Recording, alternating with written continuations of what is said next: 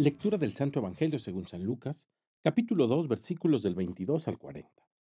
Transcurrido el tiempo de la purificación de María, según la ley de Moisés, ella y José llevaron al niño a Jerusalén para presentarlo al Señor, de acuerdo con lo escrito en la ley.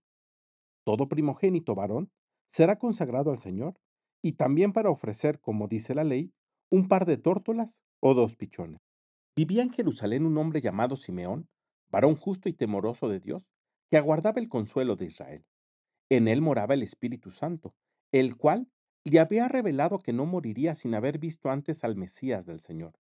Movido por el Espíritu, fue al templo, y cuando José y María entraban con el niño Jesús para cumplir con lo prescrito por la ley, Simeón lo tomó en sus brazos y bendijo a Dios diciendo, Señor, ya puedes dejar morir en paz a tu siervo, según lo que le habías prometido, porque mis ojos han visto a tu Salvador al que has preparado para bien de todos los pueblos, luz que alumbra las naciones y gloria de tu pueblo Israel. El padre y la madre del niño estaban admirados de semejantes palabras. Simeón los bendijo y a María, la madre de Jesús, le anunció. Este niño ha sido puesto para ruina y resurgimiento de muchos en Israel, como signo que provocará contradicción, para que quede al descubierto los pensamientos de todos los corazones. Y a ti, una espada te atravesará el alma. Había también una profetisa, Ana, hija de Fanuel de la tribu de Aser. Era una mujer muy anciana, de joven, había vivido siete años casada y tenía ya ochenta y cuatro años de edad. No se apartaba del templo ni de día ni de noche, sirviendo a Dios con ayunos y oraciones. Ana se acercó en aquel momento, dando gracias a Dios y hablando del niño a todos los que aguardaban la liberación de Israel.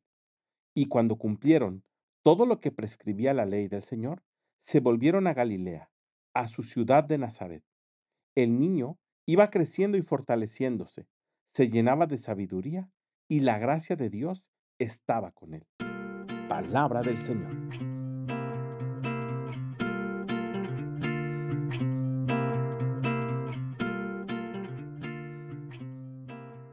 Uno de los regalos más grandes que Jesús nos ha dejado ha sido el Espíritu Santo. De hecho, él mismo anunciaba a sus discípulos, les conviene que yo me vaya y que venga el Paráclito. Y el Evangelio del día de hoy nos enseña cómo relacionarnos con el Espíritu de Dios. Al igual que en este profeta de nombre Simeón, en ti y en mí reside o mora el Espíritu Santo. Desde el mismo momento en que fuimos bautizados y posteriormente a recibir el sacramento de la confirmación, el Espíritu Santo es una fuerza en nosotros, pero debemos de aprender a vivir con ella. Dice el Evangelio que Simeón, movido por el Espíritu Santo, fue al templo. Es decir, Simeón se deja conducir por la voluntad de Dios. Y tú y yo sabemos que la voluntad de Dios es perfecta y que en ella no cabe el error. Por lo tanto, si yo me dejo conducir por el Espíritu de Dios, no me voy a equivocar y siempre me irá bien. Hoy es el último día del año.